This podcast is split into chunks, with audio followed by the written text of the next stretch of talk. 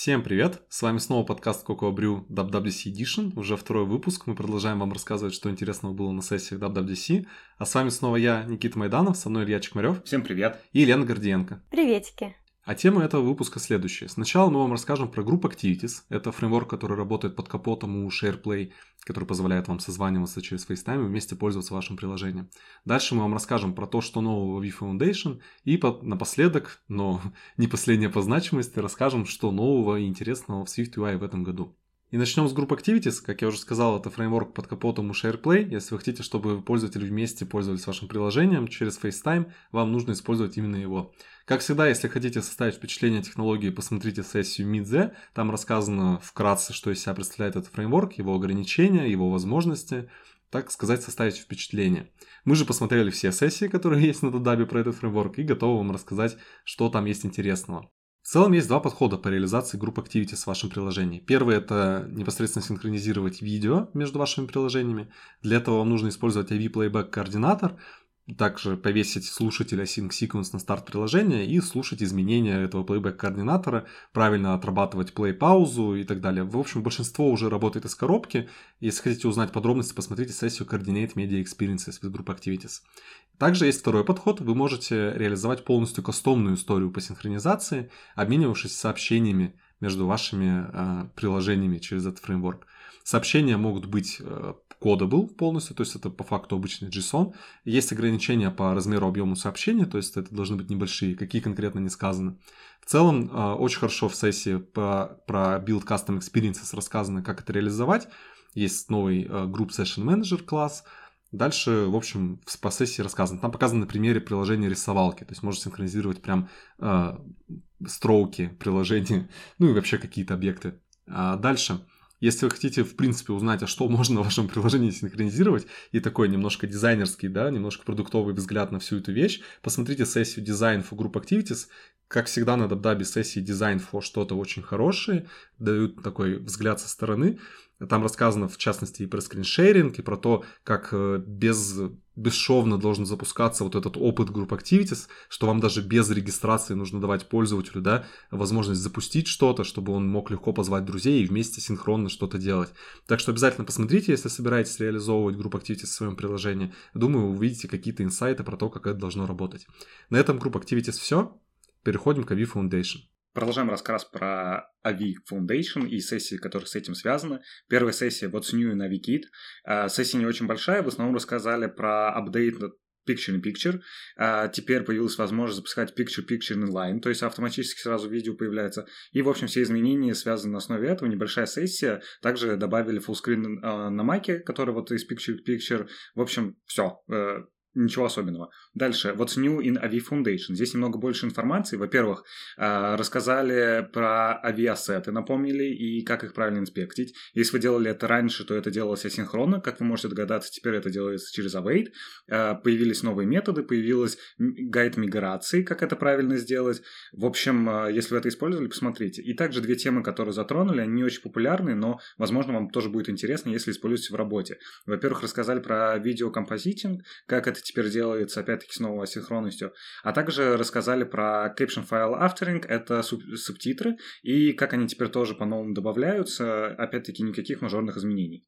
И последняя сессию, которую мы отнесли сюда, это Immerse Your App in Spatial Audio. Сессия очень крутая и очень важная. Если вы видели презентацию Spatial Audio, это такой тип воспроизведения, когда телефон и наушники понимают куда вы повернули голову, и создается такой эффект 3D-кинотеатра, если вы знаете.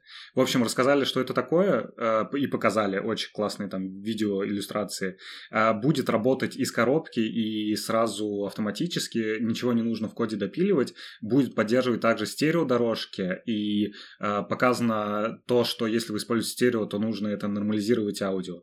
Добавили новые методы и обсерверы, которые, например, помогают понимать, поддерживается ли у вас на устройстве устройстве у пользователя Spatial Audio и показали, как обсервить эти нотификации. И последнее, что было в сессии, которое занимает, наверное, 4 минуты окончания, это демо. Они прикольно показали, как в стереоформате можно это запустить. В общем, фича очень крутая, поддерживать очень просто, поэтому пробуйте себя в приложении и посмотрим, что из этого выйдет. А тем временем мы переходим к Swift UI. Итак, начнем с сессии What's New SwiftUI. В этом году показали множество изменений, но в основном косметических. Самые заметные, пожалуй, это View Async Image для синхронной загрузки изображений, модификатор Refreshable для Pull в списках, новый синтаксис для биндинга элементов коллекции, это теперь доступно в старом коде на SwiftUI, поддержка Async Await, об этом позже, есть отдельная сессия, Поддержка Markdown и Dynamic Type в тексте, Material Background для View — это Blur и Vibrancy, и множество инструментов для кастомизации кнопок и для работы с клавиатурой.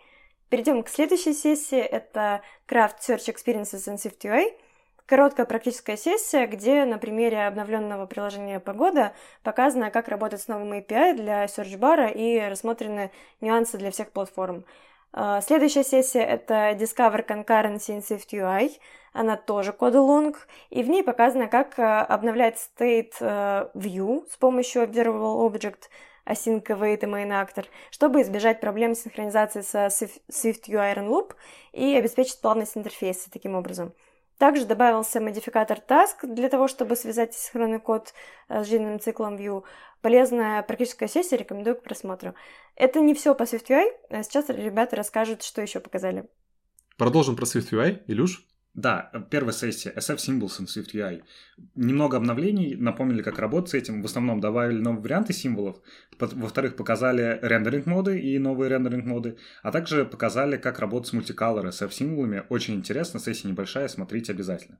И следующая сессия сразу — это Add Rich Graphics to Your SwiftUI App. Сессия, опять-таки, очень интересная и очень много показали. Во-первых, показали, как работает Safe Area и новые возможности. Safe Area... Главное, клавиатура Safe Area. Да, есть. клавиатура Safe Area, чего не хватало, наверное, нам всегда.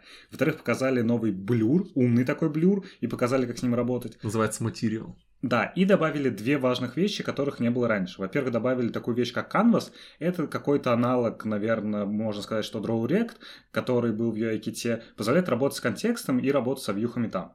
А во-вторых, добавили Timeline View, очень похож на, как говорят, сессии Display Link, который был раньше. Тоже показывает, как с этим работать, и классный пример. Продолжаем. Осталось еще три сессии про SwiftUI. Надеюсь, у вас еще хватает внимания, чтобы это все прослушать на слух.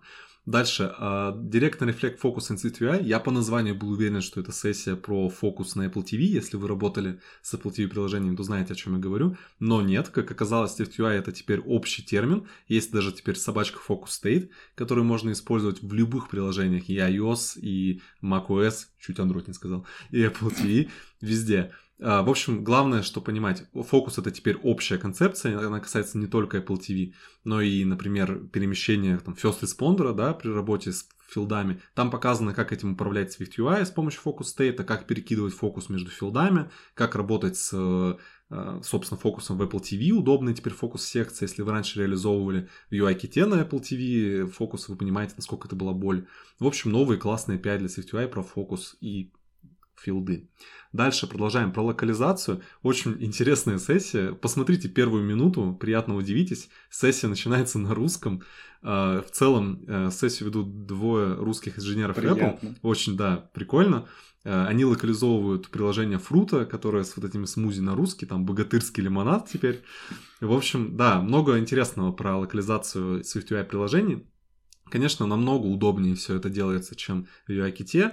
А, в большинстве случаев текст автоматически локализуется, да, то есть вам не нужно писать какие-то NS string и прочее, они просто по тексту ищутся сразу. Также теперь удобнее работать с интерполяцией строк. Вы можете вставлять не только различные интеджеры, флоуты в ваши строки, оно автоматически выводит нужный там процент LD и прочие вещи в ваших э, стрингах удобнее работать. Также вы можете прямо в строку теперь форматоры интерполировать. Э, форматоры можно было и с прошлого года, но теперь можно даже с единицами измерений работать. Там есть пример, как они килокалории локализуют.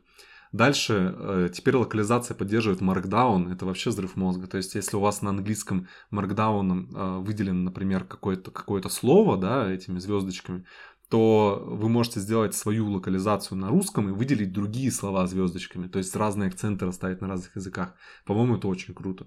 Дальше э, шорткаты клавиатур тоже локализуются между языками, то есть в зависимости от того, э, в какой стране вы на какой раскладке клавиатуры делаете шорткат, она тоже локализуется и делается вообще в одну строчку с SwiftUI, очень круто.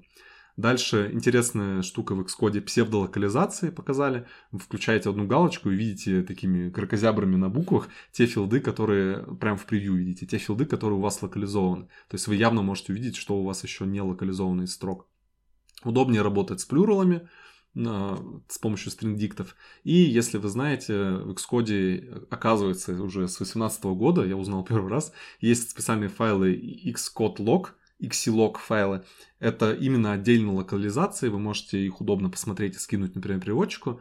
Их обновили, теперь можно еще удобнее посмотреть. В общем, да, локализацию очень круто обновили и как никогда просто локализовывать приложение на SwiftUI.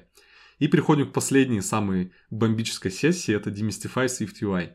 Очень крутая сессия, где рассказано подробно про то, как работает вообще управление вьюхами в SwiftUI под капотом, зачем вообще нужно передавать вот эти айдишники в листы, и почему, если вы сделаете это криво, у вас могут быть баги с анимациями и с производительностью.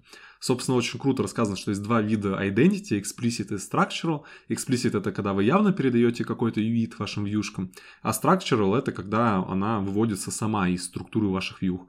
Там на примере вьюх про собачки показано.